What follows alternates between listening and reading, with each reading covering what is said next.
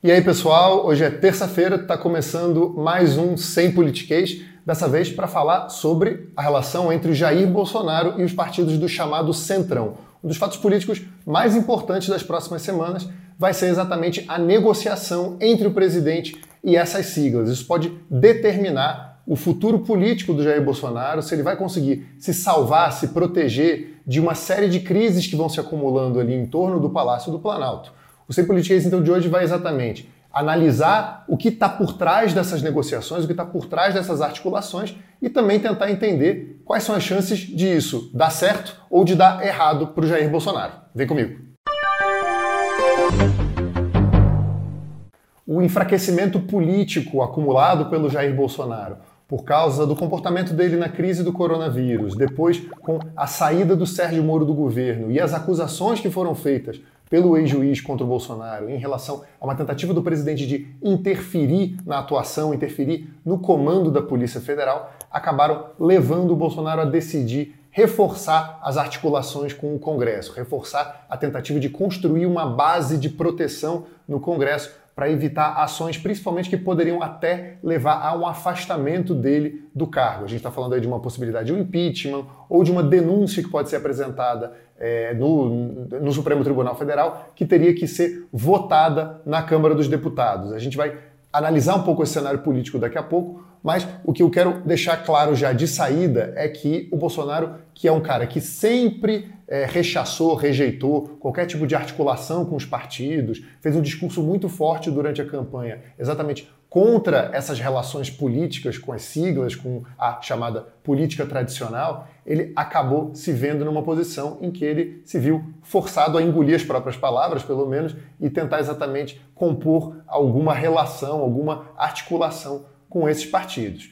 É, o Bolsonaro, ele, nas últimas semanas principalmente, ele recebeu muitos líderes de partidos, caciques, como se chama na linguagem de Brasília, caciques partidários, para exatamente fazer ofertas de cargos públicos, oferta de espaços no governo, para que essas pessoas trabalhassem exatamente em parceria com o governo e dessem votos a favor do governo no Congresso Nacional. A gente está falando de posições em segundo escalão, que é como se fala, que são alguns órgãos, fundações, institutos, é, ou mesmo cargos ali de secretarias executivas, secretarias setoriais dentro dos ministérios ou vinculados ao ministérios. O que isso significa? O Bolsonaro ele não está ainda fazendo uma oferta ali do cargo de ministro para um partido especificamente em troca desse apoio no Congresso. Isso pode acontecer, pode haver uma evolução é, nessas negociações que leve exatamente ao Bolsonaro fazer essas nomeações de pessoas indicadas por partidos para ministérios, mas o que a gente tem até agora é um vasto cardápio em órgãos ali que são ligados aos ministérios, mas que têm uma atuação muito forte, porque são, é, em geral, fundações ou órgãos que têm um orçamento grande, que têm ações muito fortes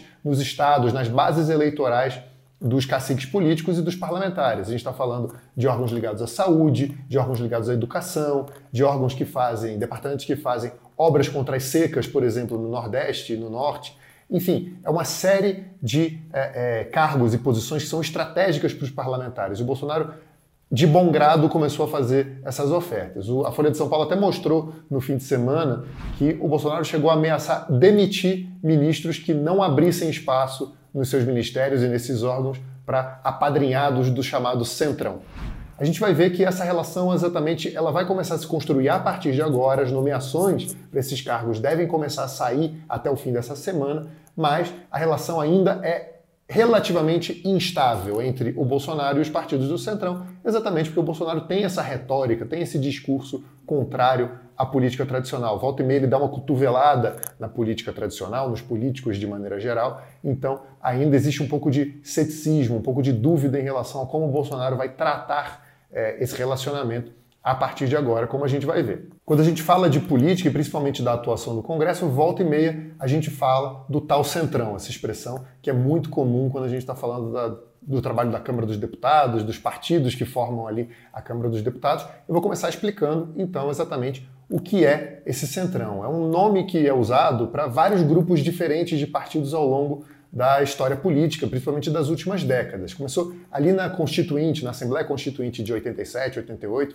existia um grupo de partidos chamado Centrão, que era um grupo de partidos de centro-direita que se unia ali para fazer é, um, um, movimento, né, uma, uma tentativa de aprovar uma pauta relativamente conservadora ali na formação da Constituição brasileira, na hora de votar a nova Constituição ali que foi promulgada em 1988.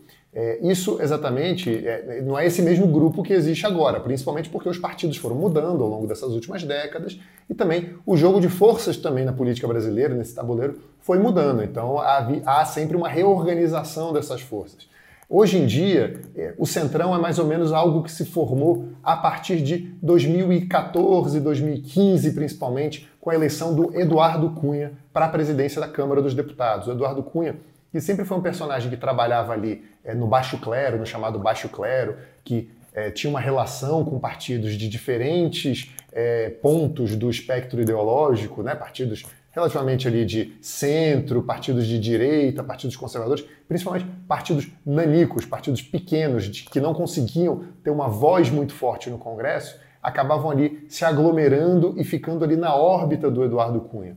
Esse grupo, esse bloco, é, teve uma atuação muito coordenada no período em que o Eduardo Cunha foi presidente da Câmara, de 2015 até 2016, quando ele acabou afastado da presidência, é, ali depois já do impeachment da então presidente Dilma Rousseff. Inclusive, depois de ser afastado da presidência da Câmara por causa das investigações ali relacionadas à Lava Jato, o Eduardo Cunha acabou caçado, teve mandato caçado, foi preso e hoje ele está em prisão domiciliar. Bom, mas naquela época esse grupo ficou muito coeso, muito unido em torno das pautas é, que eram lançadas pelo Eduardo Cunha, que era principalmente um pacote que ficou conhecido como pautas bombas, que eram exatamente medidas que tinham é, ali um benefício para a população ou para um setor específico, para um grupo de funcionários públicos, por exemplo, mas que tinham um custo muito alto orçamentário, né, um custo muito grande para o governo. Era uma maneira de fragilizar, enfraquecer o governo da então presidente Dilma Rousseff. É, esse é só um exemplo de como a atuação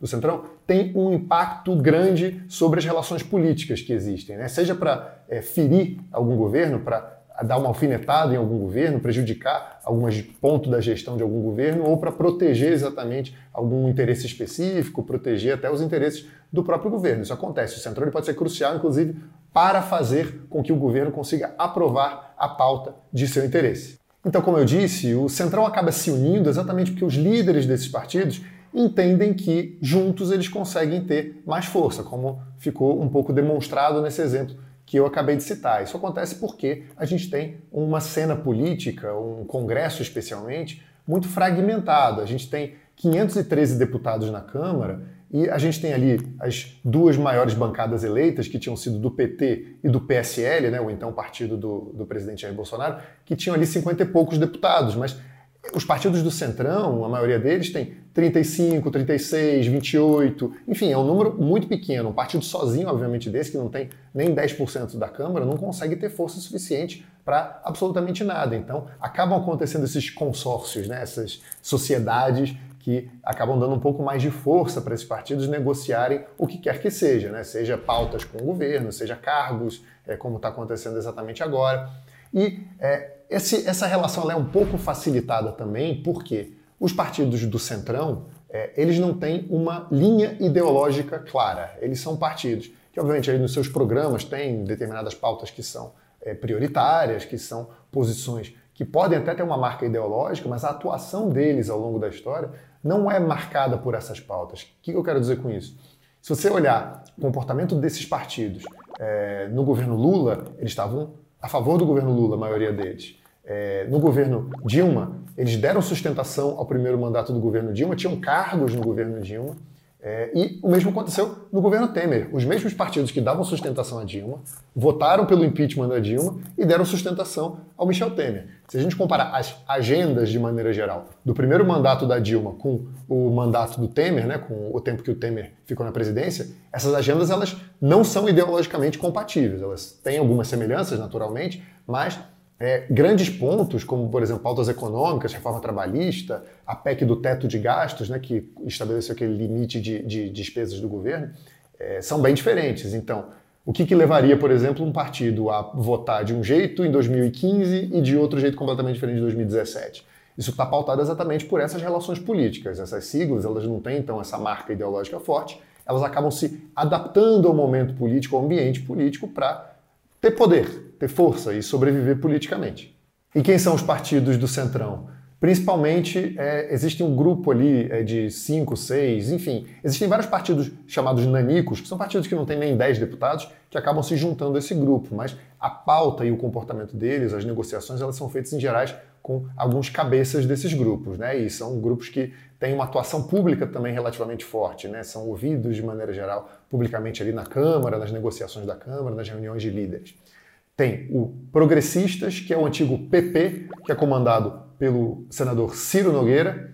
Tem o PRB, o antigo PRB, na verdade, que hoje se chama Republicanos, que é comandado pelo Marcos Pereira, que é vice-presidente da Câmara hoje. Você tem o PL, Partido Liberal, que até outro dia se chamava PR também, você vê como eles gostam de mudar de nome, é, que é comandado informalmente pelo Valdemar Costa Neto, que é um personagem conhecido ali da época do mensalão, chegou a ser preso nesse período. É, você tem o Solidariedade, que é o partido comandado pelo Paulinho da Força, o deputado Paulinho da Força, que é líder ali também da Força Sindical, uma central sindical. E, em muitos casos, você tem também a participação do PSD de dado, que é comandado pelo ex-prefeito de São Paulo, o Gilberto Kassab. Esses partidos, ou pelo menos quase todos eles, estão negociando, conversando, pelo menos publicamente, com o Jair Bolsonaro a partir de agora. E é óbvio que essa conversa, né, para dar apoio, formar uma base de sustentação é, a favor do Bolsonaro no Congresso, ela se dá a partir de uma negociação. E aqui eu vou abrir um parênteses que eu costumo sempre abrir quando a gente está falando de governabilidade, quando a gente está falando de alianças, quando a gente está falando de apoio no Congresso, que é para falar exatamente sobre o que, que significa, então, é, uma negociação, uma articulação política dessa natureza, o que, que significa abrir espaço para partidos políticos em cargos do governo. Isso, como eu costumo dizer sempre, eu quero reforçar agora de novo, não é necessariamente a abertura de uma porta para a corrupção, uma abertura de uma negociação espúria, de uma negociação é, antiética e legal. Como a gente diz sempre, na política, principalmente no presidencialismo, em que você tem um presidente eleito e um congresso eleito, ambos democraticamente, é, essa relação política ela envolve sim é, a concessão de espaços no poder para o Congresso dentro do Poder Executivo. Isso acontece exatamente porque é, a pauta que é defendida pelo Congresso, a pauta que é defendida pelos parlamentares que foram eleitos, ela também é, deve ter espaço dentro do governo. Ou seja, se é, existe ali é, um grupo grande de parlamentares que defendem determinada ação, defendem determinada ação na saúde ou na educação, por exemplo, seria relativamente razoável que essas ações fossem praticadas dentro do Ministério da Saúde, do Ministério da Educação. Isso ocorre em diversos países do mundo, não é uma coisa que acontece apenas no Brasil. É natural que isso aconteça. O que não deve acontecer, exatamente, é, é que essa concessão, essa abertura de cargos, abertura de espaços, seja feita exatamente para que as pessoas criem esquemas de corrupção dentro do governo. Porque quando uma pessoa tem um cargo específico, quando um, um político indica alguém para um cargo, é, naturalmente, é, essa pessoa que está, esse apadrinhado, ou esse próprio político com influência sobre esse apadrinhado, acaba tendo um controle sobre uma parte relativamente grande do orçamento, né? uma parte relativamente grande do dinheiro público que está circulando ali naquele ministério. Então, é óbvio que abre-se ali uma possibilidade de um desvio, óbvio que isso acontece. Não é o que deveria acontecer. Por isso que precisa haver mecanismos de controle para evitar que isso aconteça. A Polícia Federal está aí, a Controladoria Geral da União está aí, os órgãos de controle que estão dentro dos próprios ministérios também estão aí para isso. O que eu queria sempre frisar é: as pessoas que cometerem atos criminosos dentro é, desses órgãos, que acabam indicando alguém para praticar atos criminosos, as pessoas precisam ser investigadas e punidas. Mas a gente não pode, de saída, criminalizar é, é essa articulação, essa abertura de espaços públicos para pessoas que são indicadas por políticos. Os políticos eles têm uma imagem péssima no Brasil, isso é verdade, ninguém vai negar, nem eles próprios, mas eles são representantes da população. Você, provavelmente, votou num deputado federal. É, e você provavelmente gostaria que seu deputado federal tivesse ali uma influência grande sobre é, a maneira como o governo gasta o dinheiro dele, ou a maneira como o governo cria uma pauta, cria uma agenda, cria um programa, uma política pública. Isso é normal. porque muita gente é representada pelo seu parlamentar, né? Talvez o parlamentar que você tenha, em quem você tenha votado não tenha sido eleito, mas se ele foi eleito, é óbvio que você quer que ele tenha influência, que ele não fique só fazendo discursos ali na Câmara sem nenhum efeito prático. No caso do Bolsonaro, o que torna esse movimento delicado e algo antinatural, de certa maneira, é o fato de que ele, principalmente durante a campanha de 2018 e depois que assumiu o poder, ele demonizou essas relações. Ele realmente fazia críticas muito pesadas porque ele queria se apresentar durante a campanha como um personagem da antipolítica, contra a política tradicional, contra o sistema. Então, ele fazia críticas pesadíssimas aos partidos políticos tradicionais, críticas pesadíssimas às relações que davam a chamada governabilidade é, para os presidentes é, anteriores. É, ali, durante o lançamento da candidatura dele, ele chegou a dizer que fazer uma crítica ao Geraldo Alckmin, que era o candidato à presidência pelo PSDB, que tinha o apoio de quase todos os partidos do Centrão. O, o, Bolsonaro ironizou ali num discurso, falou: "Ah, eu quero agradecer ao Geraldo Alckmin porque ele reuniu a nata do que há de pior no Brasil". É, ele estava se referindo aos caciques políticos, aos chefes, aos líderes dos partidos políticos do Centrão. Isso era claro porque o Alckmin tinha acabado de fechar uma aliança com o Centrão, então a crítica direta foi exatamente em relação a isso. Agora ele está se vendo obrigado a sentar com esses partidos para negociar. Mesmo ali durante o começo do governo, o Bolsonaro chegou a fazer alguns acenos para conversar com líderes partidários, é, principalmente quando a reforma da Previdência estava começando a andar na Câmara dos Deputados, ele sabia que ele precisava de votos para aprovar a reforma, ele começou a fazer um movimento de aproximação com esses partidos, mas tudo foi por água abaixo exatamente por causa desse comportamento do Bolsonaro. Né? Ele acabou fazendo um aceno à sua base política, é, é, à sua base eleitoral principalmente, dizendo que, ah, olha, a gente não vai negociar nada, esses partidos é, estão interessados em, enfim, insinuando que os partidos estavam interessados em entrar no governo para praticar atos ilícitos. Enfim, ele acabou bloqueando todas essas negociações porque naquele momento ele se sentia forte o suficiente para é, continuar no poder, né, para continuar na presidência, é, sem o apoio desses partidos. Mas, como a gente sabe, o mundo não dá voltas, ele capota. E tudo isso que aconteceu, então, nos últimos meses, principalmente a partir do início da crise do coronavírus, e, como eu disse, acumulado com a saída do muro e as denúncias de interferência do Bolsonaro sobre a Polícia Federal, acabaram colocando ali é, um pouco de fragilidade, fragilizando é, a força do Bolsonaro, a força política do Bolsonaro, principalmente pelo que poderia vir ali pela frente. Um ponto importante que eu preciso destacar é que o Bolsonaro também tomou essa atitude de conversar com os partidos é, do chamado Centrão, porque ele queria contornar um pouco a influência do Rodrigo Maia, que é o presidente da Câmara e a quem o Bolsonaro considera um adversário atualmente. Isso fez parte de um acordo que foi costurado pelo Rodrigo Maia. Ele teve o apoio do Centrão para se eleger presidente da Câmara, ali então em 2019, e ele daria apoio a um candidato do Centrão em 2021. Isso foi ali a primeira motivação, então, do Jair Bolsonaro para abrir essas conversas com o Centrão. É, a questão se aprofundou muito mais, então, depois do episódio Sérgio Moro. O Bolsonaro pode precisar dessa proteção política, seja num processo de impeachment, um eventual processo de impeachment, seja para enfrentar uma denúncia que pode ser eventualmente apresentada pela Procuradoria-Geral da República por causa daquelas acusações, então, de interferência sobre o comando da Polícia Federal. A gente comentou no último programa que ainda não existe um clima político, um ambiente político suficiente para a abertura de um processo de impeachment. A gente não tem uma mobilização grande nas ruas contra o Bolsonaro, apesar de todos os panelaços que a gente ouve de vez em quando. A gente não tem é, uma, um derretimento completo da popularidade do Bolsonaro, embora algumas pesquisas já comecem a mostrar, mostrar que ele está perdendo alguma popularidade, perdendo alguns pontos nos índices de aprovação, mas não existe aí esse ambiente político então estabelecido. Por outro lado, a gente tem então essa possibilidade de é, uma denúncia apresentada pela Procuradoria-Geral da República por causa daquela questão então da interferência do Bolsonaro no comando da Polícia Federal. Muitos de vocês perguntaram até o que, que pode acontecer se o Bolsonaro tiver que enfrentar uma denúncia apresentada pela Procuradoria-Geral da República. Se você se lembrar, é, a gente viu um episódio parecido com esse com o Michel Temer é, depois da delação do Joesley Batista, da JBS, aquele do tem que manter isso aí, viu?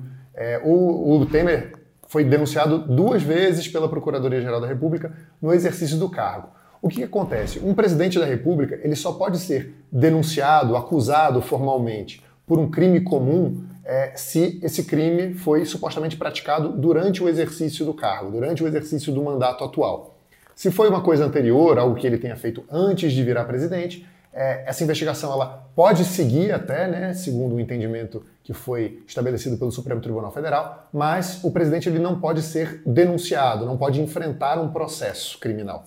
É, esse processo ele fica ali congelado até o presidente sair do cargo. Mas, como eu disse, se isso acontece em relação a um crime praticado durante o exercício do cargo, durante o exercício do mandato, aí sim a Procuradoria-Geral da República, e só o Procurador-Geral da República tem poder para fazer isso, pode então fazer essa acusação formal contra o presidente, que é chamado de denúncia, né, que é uma proposta, é um pedido de abertura de um processo criminal contra o presidente. O que, que a gente tem agora especificamente no caso do Bolsonaro? Aquela acusação do Moro, que foi feita pelo Sérgio Moro, de que o Bolsonaro queria trocar o comando da Polícia Federal para proteger aliados, para proteger os filhos de investigações que estão correndo, é, principalmente relacionadas à distribuição de fake news para atacar outras autoridades. É algo que também a gente falou nos últimos programas já. O que, aconteceu? O Bolsonaro, de fato, depois da saída do Sérgio Moro, tentou então trocar o comando da Polícia Federal. Tentou não, ele conseguiu de fato. Né? Ele demitiu o Maurício Valeixo, que era o diretor-geral da Polícia Federal, indicado pelo Sérgio Moro, e aí sim ele tentou nomear o Alexandre Ramagem, que é uma pessoa de confiança, da confiança dele. Ele já tinha indicado, segundo o Sérgio Moro, que ele queria colocar o Ramagem lá durante esse plano para interferir na Polícia Federal. Isso, segundo as palavras do Sérgio Moro. O Supremo Tribunal Federal barrou a indicação do Ramagem, é, disse que aquilo era de fato uma possível interferência num órgão que deveria ter uma atuação relativamente independente. E aí o Jair Bolsonaro acabou escolhendo então outro nome, que é uma pessoa que trabalhava com o Ramagem, é o Rolando Alexandre de Souza. Ele tomou posse e um dos primeiros atos dele foi trocar o comando da Polícia Federal no Rio de Janeiro, que é um fato que, segundo o Sérgio Moro também, era algo que o Bolsonaro já tinha indicado que era interesse dele, exatamente por causa de investigações que correm, que podem afetar, de certa maneira, alguns aliados seus. O Bolsonaro estava insatisfeito já há muito tempo com o comando da Polícia Federal no Rio de Janeiro. Tem um ponto interessante, só também um pequeno parêntese. É, o Rolando de Souza, ele pegou o atual chefe, o então chefe é, da Polícia Federal no Rio de Janeiro, que é o Carlos Henrique de Oliveira, e colocou ele e, e, promoveu ele, colocou ele como ali num cargo de confiança em Brasília. Tirou ele do Rio de Janeiro e botou ele em Brasília, ou seja, ele fez uma promoção exatamente para se livrar de um problema ali no Rio de Janeiro a gente não pode ainda caracterizar isso necessariamente como uma interferência, né? Que isso seja ali a prova de que o Bolsonaro esteja de fato interferindo na Polícia Federal no Rio de Janeiro. Mas de fato, os planos dele se concretizaram. Tudo isso, como eu disse, vai depender ainda de uma investigação que está em curso. É, o Procurador-Geral da República pediu várias diligências, como se diz, né, que são é, para pedir, para ouvir pessoas, para analisar, por exemplo, o material dentro do celular do Sérgio Moro, para avaliar se existem ali mensagens trocadas entre o Moro e o Bolsonaro que comprovem de fato essa tentativa de interferência, de obstruir investigações. Enfim, esse processo ainda vai durar algum tempo, algumas semanas ou talvez alguns meses. É, tudo isso, se houver provas suficientes de que o Bolsonaro tentou fazer essa interferência, se houver a caracterização de um possível crime, é, aí a gente vai ter que ver se o Procurador-Geral da República vai apresentar uma denúncia contra o Bolsonaro, vai fazer essa acusação formal contra o Bolsonaro. Tem um ponto importante de destacar, é claro, como a gente sabe, o atual Procurador-Geral da República, o Augusto Aras, ele foi indicado pelo Jair Bolsonaro num processo de nomeação que foi muito influenciado por questões políticas. O Augusto Aras ele não disputou a eleição interna ali dos procuradores para tentar conseguir essa vaga de procurador-geral. Ele fez ali um lobby, uma, uma campanha por fora, né, de tentar se aproximar do Bolsonaro exatamente para conseguir essa nomeação. E há muitos questionamentos em relação à, conduta do Augusto Aras, é, de que ele tem uma relação muito próxima com o Bolsonaro e, portanto, é lógico, é natural que existam questionamentos sobre o fato é, de ele poder ou não denunciar o Bolsonaro no futuro. Será que ele vai ter é, independência suficiente para apresentar uma denúncia contra o presidente da República? Se isso acontecer, se ele conseguir é, é ter essa influência, esse poder suficiente para denunciar o presidente, essa independência suficiente para denunciar o presidente, aí o jogo passa para a Câmara dos Deputados, porque a legislação brasileira estabelece que é, um presidente só pode ser processado, só pode responder a um processo criminal é, se a Câmara dos Deputados autorizar. Porque esse processo ele corre lá no Supremo Tribunal Federal e existem várias circunstâncias colocadas, várias é, condicionalidades, vários pontos é, curiosos que existem em relação a isso. No caso do Temer, você vai se lembrar, o Temer foi denunciado duas vezes e ele recorreu exatamente à política. Ele formou ali uma base, ele abriu espaço no governo para vários partidos, ele liberou emendas parlamentares, né, que, que, que é aquele dinheiro que é destinado às bases é, nos estados e nos municípios, às bases dos parlamentares nos municípios, e ele conseguiu se salvar. Não houve os 342 votos suficientes para a Câmara autorizar, então, a abertura do processo. Quando a Câmara dá os 342 votos é, é, para a abertura desse processo, o presidente ele é temporariamente afastado do cargo. Isso acontece para que é, o presidente não interfira no, no, no, processo, não interfira exatamente no julgamento. Então, ele fica afastado por até seis meses até que o julgamento seja concluído no Supremo Tribunal Federal. Isso poderia acontecer em tese com o Bolsonaro. Quando o julgamento começa, então, lá no Supremo Tribunal Federal, é, o, o presidente está fora e quem assume é o vice-presidente, primeiro temporariamente. Se o presidente é absolvido, depois ele volta para o cargo. Se o presidente ele é condenado no Supremo Tribunal Federal, aí ele é afastado definitivamente. No caso da denúncia, a gente está falando da Câmara especificamente, porque é, essa, essa autorização para a abertura do processo ela é feita só pela Câmara dos Deputados. É diferente do impeachment. No impeachment, a Câmara é, dá 342 votos para autorizar o prosseguimento do processo de impeachment, mas o presidente continua no cargo mesmo depois dessa primeira votação. O presidente ele só é afastado temporariamente depois que o Senado também é, faz uma primeira votação e com dois terços dos votos, aí sim, primeiro ele afasta temporariamente o presidente e depois numa segunda votação, aí você tem o julgamento. O julgamento ele é feito no Senado e não no Supremo Tribunal Federal, foi o que aconteceu com a Dilma. Quando você tem aí a segunda votação no Senado, aí sim você afasta em definitivo um presidente da República. No caso da denúncia, acontece exatamente essa autorização para o processo apenas na Câmara dos Deputados e o julgamento se dá no Supremo Tribunal Federal. Nos dois casos, impeachment e denúncia, o número-chave é 342. São 342 votos necessários para dar prosseguimento a cada um desses processos. O que, que é interessante, então, nessa matemática? O Bolsonaro, quando ele conversa com o Centrão e com esses partidos menores, e ele tem ali também aqueles 20 e poucos deputados do PSL que ainda são leais, ainda são fiéis ao governo, ele conseguiria somar uma base de mais ou menos 200 parlamentares, 200 deputados. Se você fizer as contas, somos, são 513 deputados. Menos 200 que seriam fiéis ao Bolsonaro, sobrariam 313. 313 seriam insuficientes tanto para abrir um impeachment quanto para dar prosseguimento a uma denúncia, quanto para abrir um processo criminal contra o Bolsonaro. Então, se ele tiver a fidelidade do Centrão e a fidelidade desses outros partidos, ele conseguiria barrar tanto a denúncia quanto o impeachment. A gente vai ver então exatamente nos próximos dias até onde vão essas negociações e, de fato, se a caneta do Bolsonaro não vai tremer ali na hora de assinar a nomeação desses apadrinhados do Centrão.